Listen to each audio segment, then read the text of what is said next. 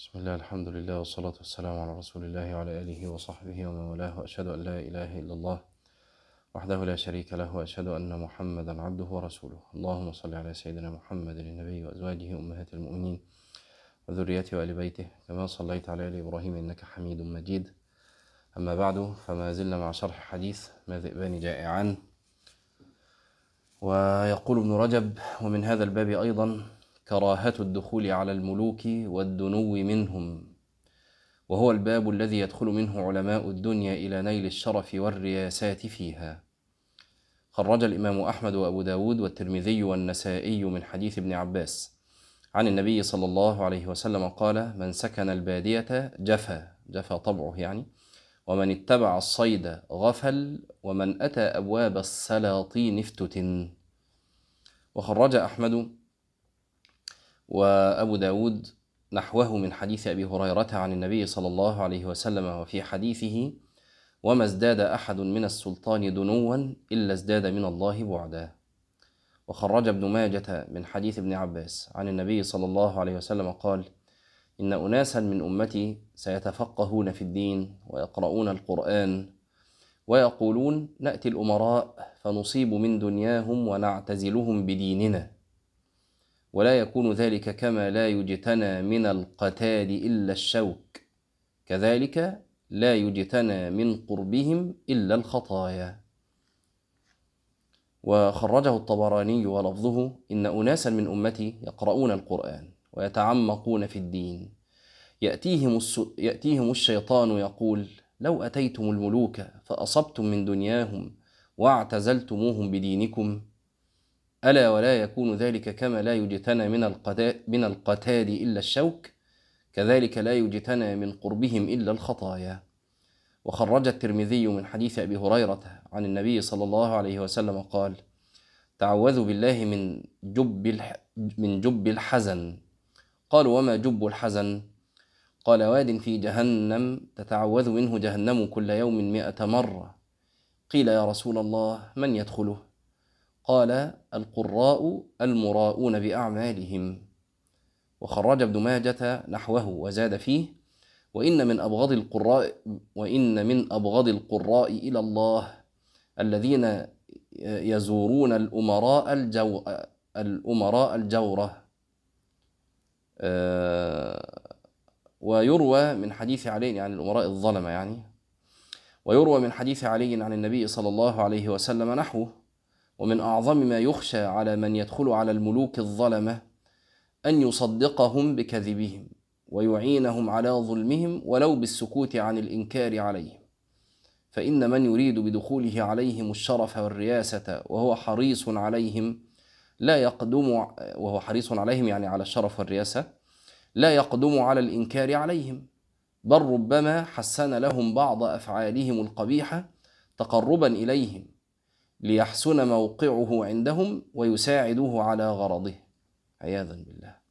وقد خرج الإمام أحمد والترمذي والنسائي وابن حبان في صحيحه من حديث كعب بن عجرة عن النبي صلى الله عليه وسلم قال سيكون بعد أمراء فمن دخل عليهم فصدقهم بكذبهم وأعانهم على ظلمهم فليس مني ولست منه وليس بوارد علي الحوض ومن لم يدخل عليهم ولم يعنهم على ظلمهم ولم يصدقهم بكذبهم فهو مني وأنا منه وهو وارد علي الحوض.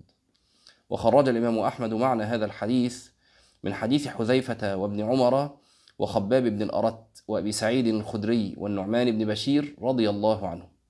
وقد كان كثير من السلف ينهون عن الدخول على الملوك لمن أراد أمرهم بالمعروف ونهاهم عن المنكر أيضا يعني حتى وإن أراد بدخوله عليهم أن يأمر وينهى. يقول ابن رجب كثير من السلف نهوا عن ذلك حتى ولو للأمر والنهي. وممن نهى عن ذلك عمر بن عبد العزيز وابن المبارك والثوري وغيرهم من الآئمة. قال ابن المبارك ليس الآمر الناهي عندنا من دخل عليهم فأمرهم ونهاهم إنما الآمر الناهي من اعتزلهم.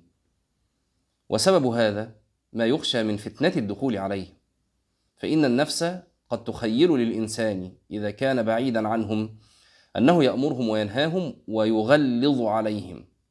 فإذا شاهدهم قريبا مالت النفس إليهم لأن محبة الشرف كامنة في النفس والنفس تحسن له ذلك ومداه تحسن له ذلك ومداهنتهم وملاطفتهم. وربما مال إليهم وأحبهم ولا سيما إن لاطفوه وأكرموه وقبل ذلك منهم. وطبعا هم يعني يكونون يعني أقصد هؤلاء الملوك الجورة و وأشباههم يعني عندهم دهاء وعندهم مكر وغالبا ما يكون عندهم ذكاء فطري. جبلهم الله عليه وبه نالوا ما نالوا من الرياسة. فيعرفوا إمتى يلطفوا إمتى يدهنوا إمتى ي...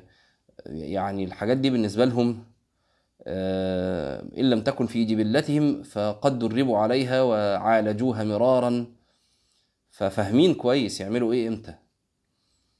يبقى الواحد داخل يأمر وينهى يلاطفوه ويكرموه ويحسنوا له مش عارف إيه وربما أظهروا له نوع تدين أو كذا فيميل. قال ولا سيما إلا طفوه وأكرموه وقبل ذلك منه. وقد جرى ذلك لابن طاووس مع بعض الأمراء بحضرة أبيه طاووس فوبخه طاووس على فعله ذلك. وكتب سفيان الثوري إلى عباد بن عباد وكان في كتابه إياك والأمراء أن تدنو منهم. ويا جماعة استحضروا دايما المعنى الذي ذكرناه من قبل. الأمراء والملوك في هذه الأوقات في هذه الأزمان ما كانت أحوالهم؟ يعني هو عمال يقول لي الأمراء الجورة والمش عارف إيه يعني كانوا بيعملوا إيه يعني؟ يعني تتخيل كده اذهب بذهنك بعيدا. معظم هؤلاء دينهم أشد وأمتن من دين أي حد مننا إحنا نفسنا. مش يعني مننا إحنا اللي حاضرين الدرس دلوقتي. ومع ذلك نهوهم عن الدخول عليه.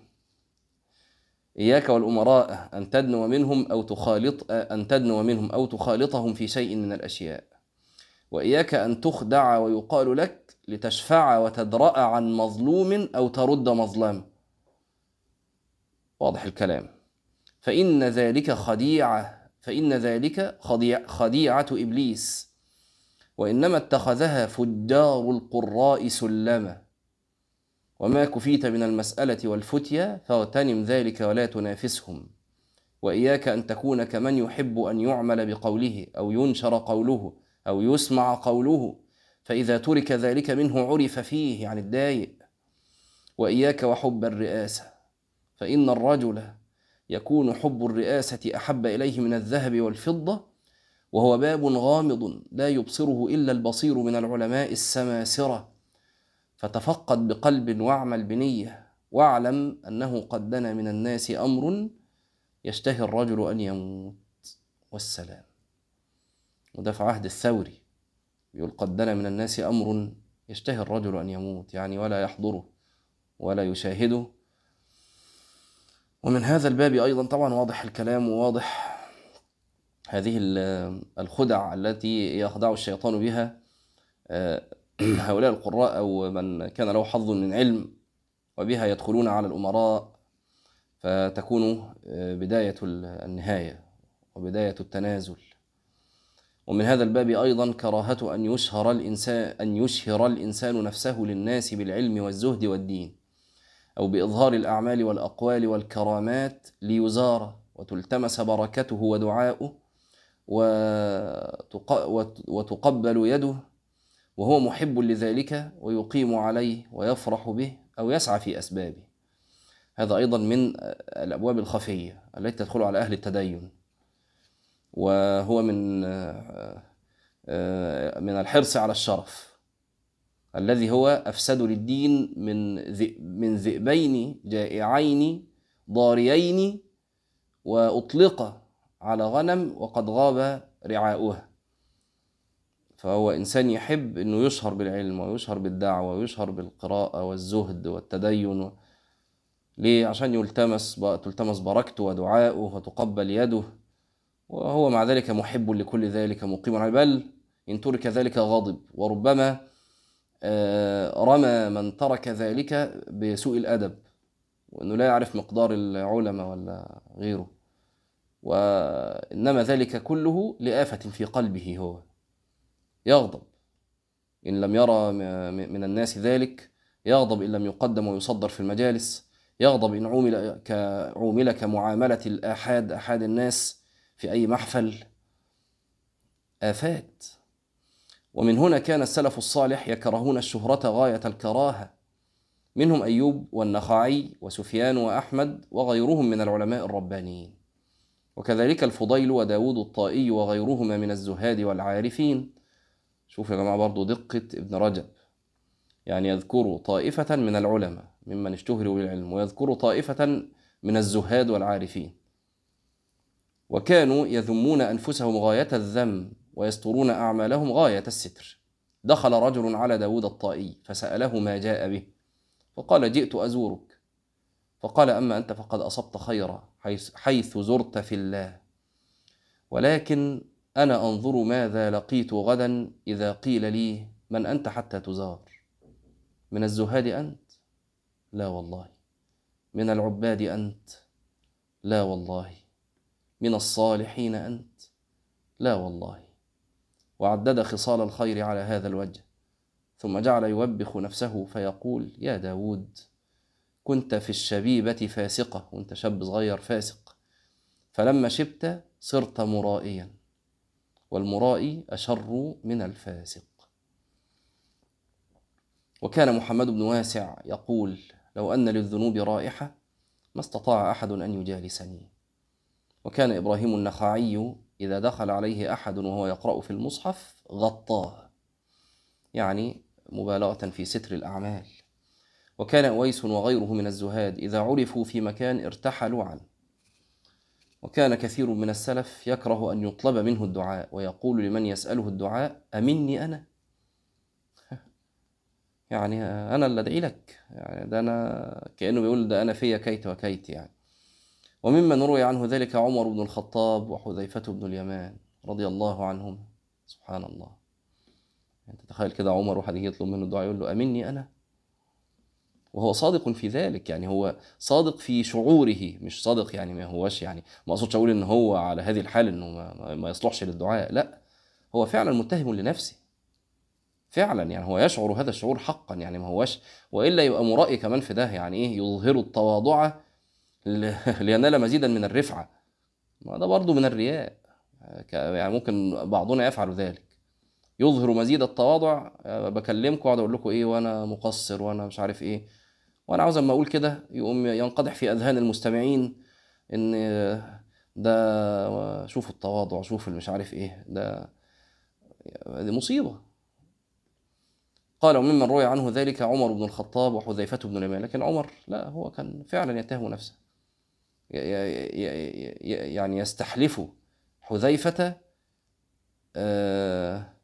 هل سماني لك رسول الله صلى الله عليه وسلم؟ يعني في المنافقين. وممن روي عنه ذلك عمر بن الخطاب وحذيفة بن اليمان رضي الله عنهما وكذلك مالك بن دينار. وكان النخعي يكره أن يسأل الدعاء وكتب رجل إلى أحمد يسأله الدعاء فقال أحمد إذا دعونا نحن لهذا فمن يدعو لنا؟ ووصف بعض الصالحين ووصف بعض الصالحين واجتهاد واجتهاده في العبادة لبعض الملوك. فعزم على زيارته فبلغه ذلك. إن الملك الفلاني جاي يزورك لما عرف إنك مجتهد في العبادة وزاهد في الدنيا والكلام ده. فبلغه ذلك فجلس على قارعة الطريق يأكل وكانت من خوارم المروءة. إن الإنسان يأكل في الطريق يعني حاجة لا يفعلها أهل أهل المروءة. زمان.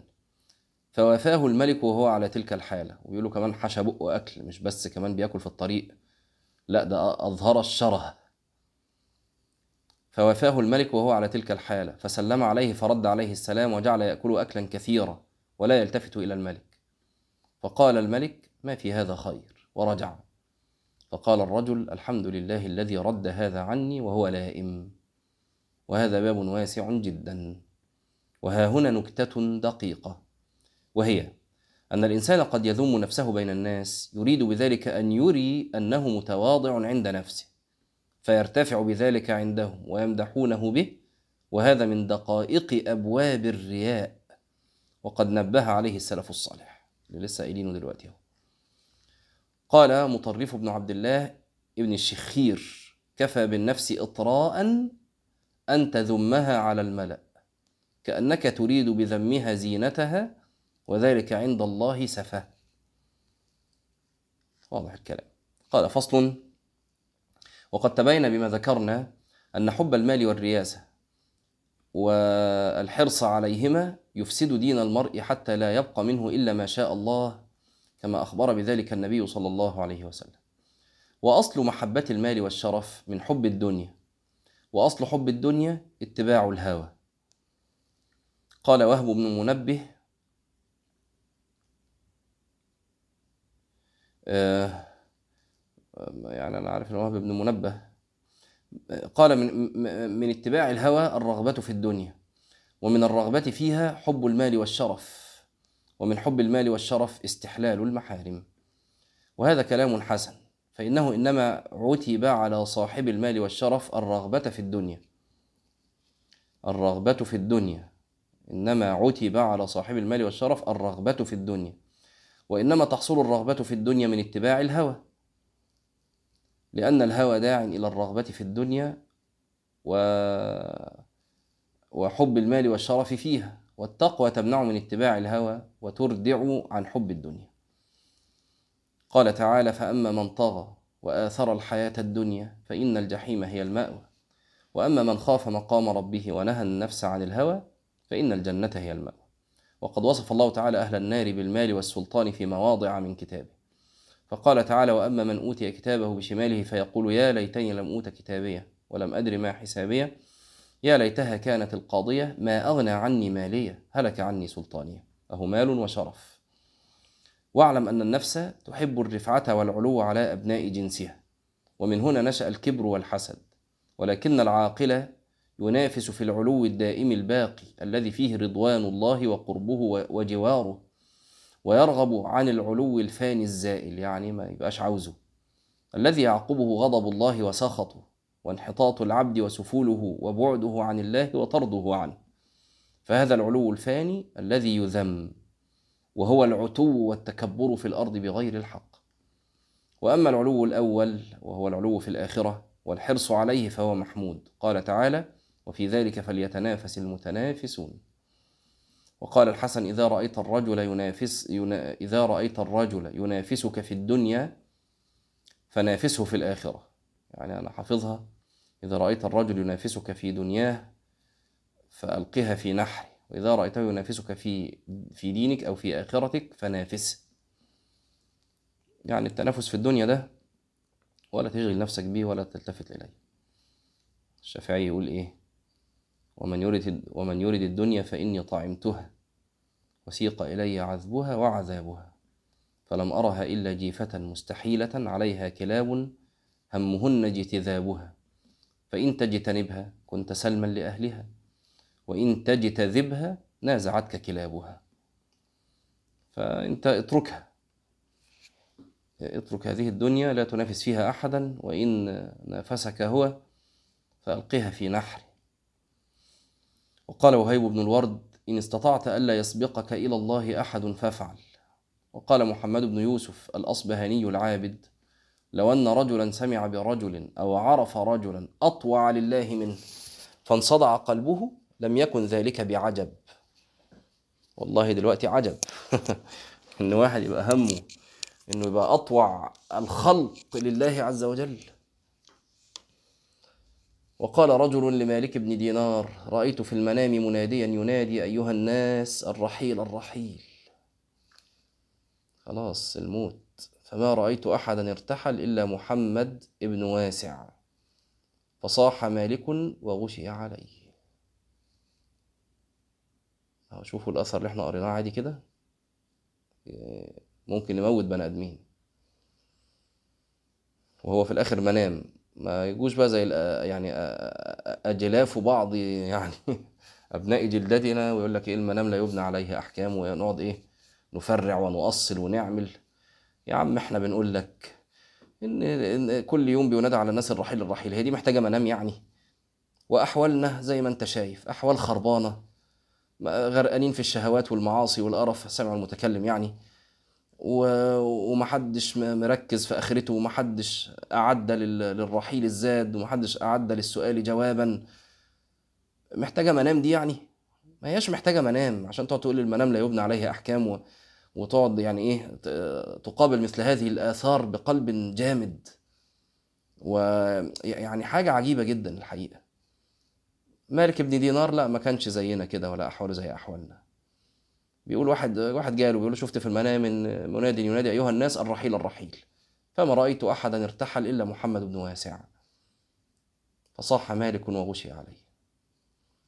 ففي درجات الآخرة الباقية يشرع التنافس وطلب العلو في منازلها والحرص على ذلك بالسعي في أسبابه وألا يقنع الإنسان منها بالدون مع قدرته على العلو. وارجع لحالك وشوف أنا وأنت. نقنع بدون الدون. أقل حاجة بتتعمل. واللي منا يصبر شوية على عبادة يبقى فاكر نفسه خلاص صار وليا من أولياء الله الصالحين ومستني الكرامات بقى وخوارق العادات و... والحاجات تحصل له. وعلى سبيل الاقتضاء يعني على سبيل انه إنه ده حقي. ولا حول ولا قوة إلا بالله. وأما العلو الفاني المنقطع الذي يعقب صاحبه غدا حسرة وندامة وذلة وهوان وصغار كل ده غلط.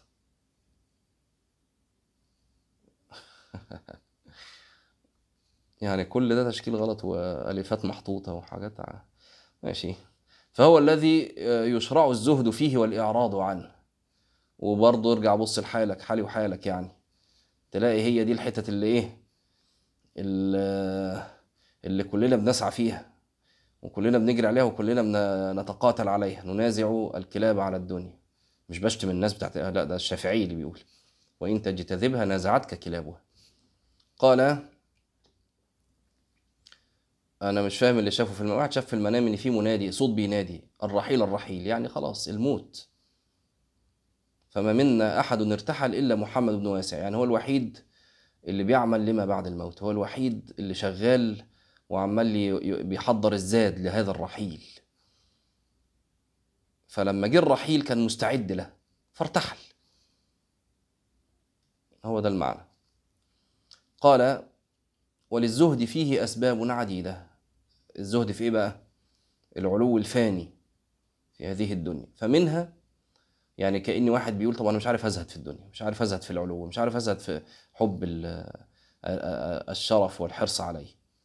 نقول له أولا نظر العبد إلى سوء عاقبة الشرف في الدنيا بالولاية والإمارة لمن لا يؤدي حقها في الآخرة.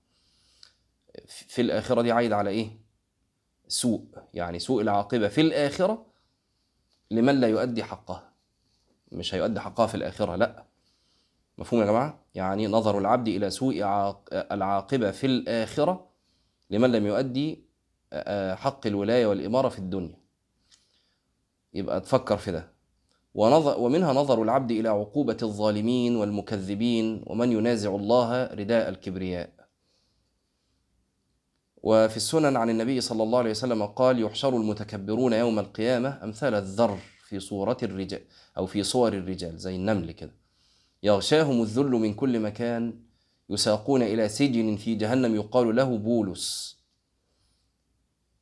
آه، تعلوهم نار الأنيار يسقون من عصارة أهل النار طينة, طينة الخبال. وخرجه الترمذي وغيره من حديث عمرو بن شعيب عن أبيه عن جده عن النبي صلى الله عليه وسلم. وفي رواية لغيره من وجه آخر في هذا الحديث يطأهم الناس بأقدامهم. مش عارف ليه أنا فاكر إن أنا حافظها بولس بفتح اللام فلو حد برضو يشوفها ويجيبها لنا كده هي بولس ولا بولس؟ ما يعني مش متذكر قوي فلو ممكن حد يشوفها كده ويجيبها. قال وفي رواية لغيرهم من وجه آخر في هذا الحديث يطأهم الناس بأقدامهم. وفي رواية أخرى من وجه آخر يطأهم الجن والإنس والدواب بأرجلهم حتى يقضي الله بين عباده. واستأذن رجل عمر رضي الله عنه في القصص على الناس فقال له إني أخاف أن تقص عليهم فترتفع عليهم في نفسك حتى يضعك الله تحت أرجلهم يوم القيامة. يبقى واحد عمال يقول أنا عاوز أدي دروس واحد عمال يقول أنا عاوز أطلع المنبر واحد عمال يقول أنا عاوز أئم بالناس. وما يعرفش أن أن هذا التصدر ربما كان فيه حتفه وفيه هلاكه. وكما قالوا آه، من آه، تصدر قبل آه، آه، من إيه؟ من تصدر آه، إيه؟ قالوا إيه؟ ماشي أنا بس مش مركز فخلينا نبقى نشوفها بعدين بقى. قال آه، آه، واستأذن رجل عمر رضي الله عنه في القصص على الناس إن يعني يعظهم وكده. فقال له أنا خايف عليك. مم. لا مش من استعجل شيئا قبل أن عوقب بحرمانه. مش دي لا. عاوز حاجة تانية هتيجي يعني إن شاء الله. قال ومنها آه، نظر العبد إلى ثواب المتواضعين لله في الدنيا بالرفعة في الآخرة فإنه من تواضع لله رفعه. ومنها وليس هو في قدرة العبد ولكنه من فضل الله ورحمته. ما يعوض الله عباده العارفين به والزاهدين فيما يفنى من المال والشرف مما يعجله الله لهم في الدنيا من شرف التقوى وهيبة الخلق لهم في الظاهر ومن حلاوة المعرفة والإيمان والطاعة في الباطن. لكن برضه هو ما ما يسعاش لده. عشان كده قال لك ليس هو في قدرة العبد ولكنه من فضل الله ورحمته. وهي الحياة الطيبة التي وعدها الله لمن عمل صالحا من ذكر أو أنثى وهو مؤمن. وهذه الحياة الطيبة لم يذقها الملوك في الدنيا ولا أهل الرئاسات والحرص على الشرف كما قال كما قال إبراهيم بن أدهم لو يعلم الملوك وأبناء الملوك ما نحن فيه لجالدون عليه بالسيوف ومن رزقه الله ذلك؟ آه, آه من تصدر قبل أوانه. فقد تصدى لهوانه. نعم أحسنت. قال لو يعلم الملوك وأبناء الملوك وهذا قول إبراهيم بن أدهم ما نحن فيه لجالدون عليه بالسيوف. ومن رزقه الله ذلك اشتغل به عن طلب الشرف الزائل والرئاسة الفانية. قال تعالى ولباس التقوى ذلك خير وقال من كان يريد العزة فلله العزة جميعا أي فليطلبها بطاعته كما قال ابن كثير فإن ما عند الله لا ينال إلا بطاعته وفي بعض الآثار يقول الله عز وجل أنا العزيز فمن أراد العز فليطع العزيز ومن أراد عز الدنيا والآخرة وشرفهما فعليه بالتقوى. وكان حجاج بن أرطأة يقول قتلني حب الشرف. فقال له سوار لو اتقيت الله شرفت وفي هذا المعنى يقول القائل شعرا ألا إنما التقوى هي العز والكرم وحبك للدنيا هو الذل والسقم وليس على عبد تقي نقيصة. إذا حقق التقوى وإن حاك أو حجم أو وإن يبقى يبقى الذل والسقم ونقف. إذا حقق التقوى وإن حاك أو حجم. أه هو جايبها بولس بفتح اللام زي ما أنا قلت ولا أنت بتجاملني؟ كانت بالضم ورحت حاطط فتحة قلت ما نطلعش شيخ غلطان مثلا. ماشي ماشي. وقال صالح الباجي الطاعة إمرة والمطيع لله أمير. مؤمر على الأمراء. ألا ترى هيبته في صدورهم؟ إن قالوا إن قال قبلوا. وإن أمر أطاعوا. ثم يقول يحق لمن أحسن خدمتك ومننت عليه بمحبتك أن تذلل له الجبابرة. حتى يهبوه لهيبته في صدورهم من هيبتك في قلبه. وكل الخير من من عندك بأوليائك. برضو إيه ما يعني إحنا ما نستناش ده. يعني ما نستناش إن إيه يعني ما تروحش تسيب الشرف في الدنيا عشان يحصل لك شرف في الدنيا. لا. وقال بعض السلف الصالح من من أسعد بالطاعة من مطيع. ألا وكل الخير في الطاعة. ألا وإن المطيع لله ملك في الدنيا والآخرة. وقال ذنون من أكرم من أكرم من أكرم وأعز ممن انقطع إلى من ملك الأشياء بيده. دخل محمد بن سليمان أمير البصرة على حماد بن سلمة وقعد بين يديه يسأله فقال له يا أبا سلمة ما لي كلما نظرت إليك ارتعدت فرقا منك وده الأمير. قال لأن العالم إذا أراد لأن العالم إذا أراد بعلمه وجه الله خافه كل شيء وإن أراد أن يكثر به الكنوز خاف من كل شيء. ومن هذا قول بعضهم على قدر هيبتك لله يخافك الخلق وعلى قدر محبتك لله يحبك الخلق وعلى قدر اشتغالك بالله تشتغل الخلق بأشغالك. وكان عمر رضي الله عنه يوما يمشي ووراءه قوم من كبار المهاجرين. فالتفت فرآهم فخروا على ركبهم هيبة له. فبكى عمر وقال اللهم إنك تعلم أني أخوف لك منهم فاغفر لي. وكان العمري الزاهد قد خرج إلى الكوفة إلى الرشيد ليعظه وينهاه. فوقع الرعب في عسكر الرشيد لما سمعوا بنزوله. عالم بس واحد زاهد جاي. حتى لو نزل بهم عدو مئة ألف نفس لما زادوا على ذلك. العسكر خافوا عرفوا إن العمري الزاهد جاي اترعبوا. وكان الحسن لا يستطيع أحد أن يسأله هيبة له. وكان, خوا وكان خواص أصحابه يجتمعون ويطلب بعضهم من بعض أن يسألوه عن المسألة. فإذا حضروا مجلسه لم يجسروا على سؤاله. وجايين عاوزين يسألوا يخافوا. حتى ربما مكثوا على ذلك سنة كاملة هيبة له. كذلك كان مالك بن أنس يهاب أن يسأل الإمام مالك. حتى قال فيه القائل يدع الجواب ولا يراجع هيبة. والسائلون نواكس الأذقان نور الوقار وعز سلطان التقى فهو المهيب وليس ذا سلطان. ومين اللي كان بيهابه؟ يعني العلماء الشافعي الإمام الشافعي كان يقلب الصفحة كده بين يدي مالك بالراحة عشان صوت الصفحة ما يبقاش يعني إيه من سوء الأدب أو يتأذى بها الإمام مالك هيبة للإمام مالك. وكان يزيد العقيلي يقول من أراد بعلمه وجه الله تعالى أقبل الله, أقبل الله عليه بوجهه وأقبل بقلوب العباد عليه ومن عمل لغير الله صرف الله وجهه عنه وصرف قلوب العباد عنه. وقال محمد بن واسع إذا أقبل العبد بقلبه على الله أقبل الله عليه بقلوب المؤمنين. وقال أبو يزيد البس البسطامي أنا حافظها برضو الضم الباء. يعني طلقت الدنيا ثلاثا بتاتا لا رجعة لي فيها وصرت إلى ربي وحدي وناديته بالاستعانة إلهي أدعوك دعاء من لم يبق له غيرك. فلما عرف صدق الدعاء من قلبي واليأس من نفسي كان أول ما ورد علي من إجابة هذا الدعاء أن أنساني نفسي بالكلية ونصب الخلائق بين يدي مع إعراضي عنهم. يعني كله عاوز يخدمه وهو مش عاوز حاجة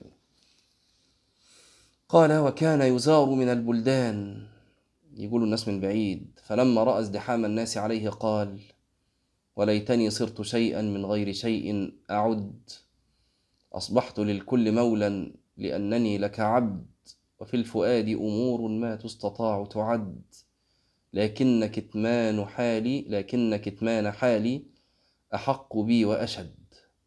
كتب وهب بن منبه إلى مكحول أما بعد. فإنك أصبت بظاهر عملك عند الناس شرفا ومنزلة. فاطلب بباطن عملك عند الله منزلة وزلفة. واعلم أن إحدى المنزلتين تمنع من الأخرى يعني إما تنال هذا الشرف وإما ذاك. فاختر لنفسك أي الشرفين تريد. شرف عند الله ولا شرف عند الناس؟ اللي هو يعني شرف الدنيا يعني. ومعنى هذا أن أن العلم الظاهر من تعلم الشرائع والأحكام والفتاوي والقصص والوعظ ونحو ذلك مما يظهر للناس يحصل به لصاحبه عندهم منزلة وشرف. العالم الفلاني الداعية الفلاني بتاع. والعلم الباطن المودع في القلوب من معرفة الله وخشيته ومحبته ومراقبته والأنس به والشوق إلى لقائه. طبعا كل الحاجات دي غير كل اللي إحنا قلنا فوق. يعني العلم بالشرائع والأحكام والفتاوى والقصص الوعظ الحاجات دي كلها حاجة وإنك تعرف ربنا حاجة تانية وإنك تخشى حاجة تانية. نعم هذه سبيل لتلك. لكن كما أنها سبيل لتلك فهي سبيل لغيرها. يعني ممكن يبقى العلم الظاهر ده سبيل للجنة وممكن يبقى سبيل للنار. فانتبهوا لهذه المسألة جيدا. القرآن نفسه حفظ القرآن وتلاوته ممكن يبقى سبيل للجنة وممكن يبقى سبيل للنار. ماشي؟ آه فالأحوال الباطنة دي هي المرادة بالأساس. الإمام أحمد يا جماعة لما ذكر عنده معروف الكرخي إمام من أئمة الزهد والتصوف ذكر عند أحمد معروف الكرخي فقال أحدهم إنه, إنه خفيف العلم. قال اسكت وهل يراد من العلم إلا ما وصل إليه معروف؟ شو يا فقه الإمام أحمد. قال له اسكت وهل يراد من العلم إلا ما وصل إليه معروف؟ يعني من خشية الله ومعرفته والأنس به والشوق إلى لقائه والتوكل عليه والرضا بقضائه وقدره. هو ده هو إحنا عاوزين إيه من العلم؟ غير إن إحنا نوصل لهذه الأحوال معه سبحانه وتعالى. والتوكل عليه والرضا بقضائه والإعراض عن عرض الدنيا الفاني والإقبال على جوهر الآخرة الباقي. كل هذا يوجب لصاحبه عند الله منزلة وزلفى وإحدى المنزلتين تمنع من الأخرى. فمن وقف مع منزلته عند الخلق واشتغل بما حصل له عندهم بعلم الظاهر من شرف الدنيا. وكان همه حفظ هذه المنزلة عند الخلق وملازمتها وتربيتها والخوف من زوالها. كان ذلك حظه من الله وانقطع به عنه. فهو كما قال بعضهم ويل لمن كان حظه من الله الدنيا. يبقى كل همه كم واحد يعرفه كم واحد بيجري وراه وكم واحد بيمسك له مش عارف إيه وكم واحد بيبوس إيده وكم كل ده ده هو ده اللي همه. كم واحد بيصلي وراه وكم وكان السري السقطي آه، يعجب بمن يرى من يعجب مما يرى من علم الجنيد وحسن خطابه وسرعة جوابه. فقال له يوما وقد سأله عن مسألة فأجاب وأصاب. أخشى أن يكون حظك من الدنيا لسانك. فكان الجنيد لا يزال يبكي من هذه الكلمة.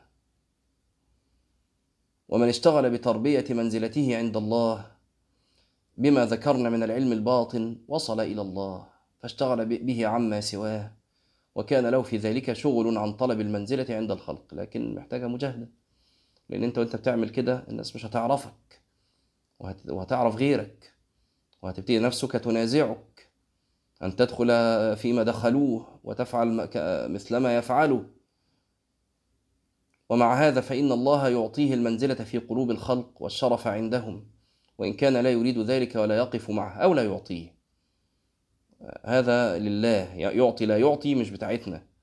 بل يهرب منه أشد الهرب ويفر أشد الفرار خشية أن يقطعه الخلق عن الحق جل جلاله. قال تعالى إن الذين آمنوا وعملوا الصالحات سيجعل لهم الرحمن ودا. أي في قلوب عباده. وفي حديث إن الله إذا أحب عبدا نادى يا جبريل إني أحب فلانا. فيحبه جبريل ثم يحبه أهل السماء ثم يوضع له القبول في الأرض. والحديث معروف ومخرج في الصحيح. وبكل حال فطلب شرف الآخرة يحصل معه شرف الدنيا. وإن لم يرده صاحبه ولم يطلبه. وطلب شرف الدنيا يمنع شرف الآخرة ولا يجتمع معه والسعيد من آثر الباقي على الفاني كما في حديث أبي موسى عن النبي صلى الله عليه وسلم من أحب دنياه أضر بآخرته. ومن أحب آخرته أضر بدنياه فآثر ما يبقى على ما يفنى. وما أحسن ما قال أبو الفتح البستي أمران مفترقان لست تراهما يتشوقان لخلطة وتلاقي. طلب المعادي مع الرياسة والعلا فدع الذي يفنى لما هو باقي. تم الكلام على شرح الحديث. الحمد لله على كل حال وصلى الله على سيدنا محمد وآله وصحبه أجمعين. هل المقصود بالعلم الباطن علم القلوب بالله؟ العلم الباطن هو علم القلوب نعم. معرفة آفاتها ومعرفة صفاتها والسعي في تحصيل هذه الأعمال من حب الله والإنابة إليه ومحبة آه، قضائه والرضا به إلى غير ذلك مما ذكر. وجزاكم الله خيرا. والسلام عليكم ورحمة الله وبركاته.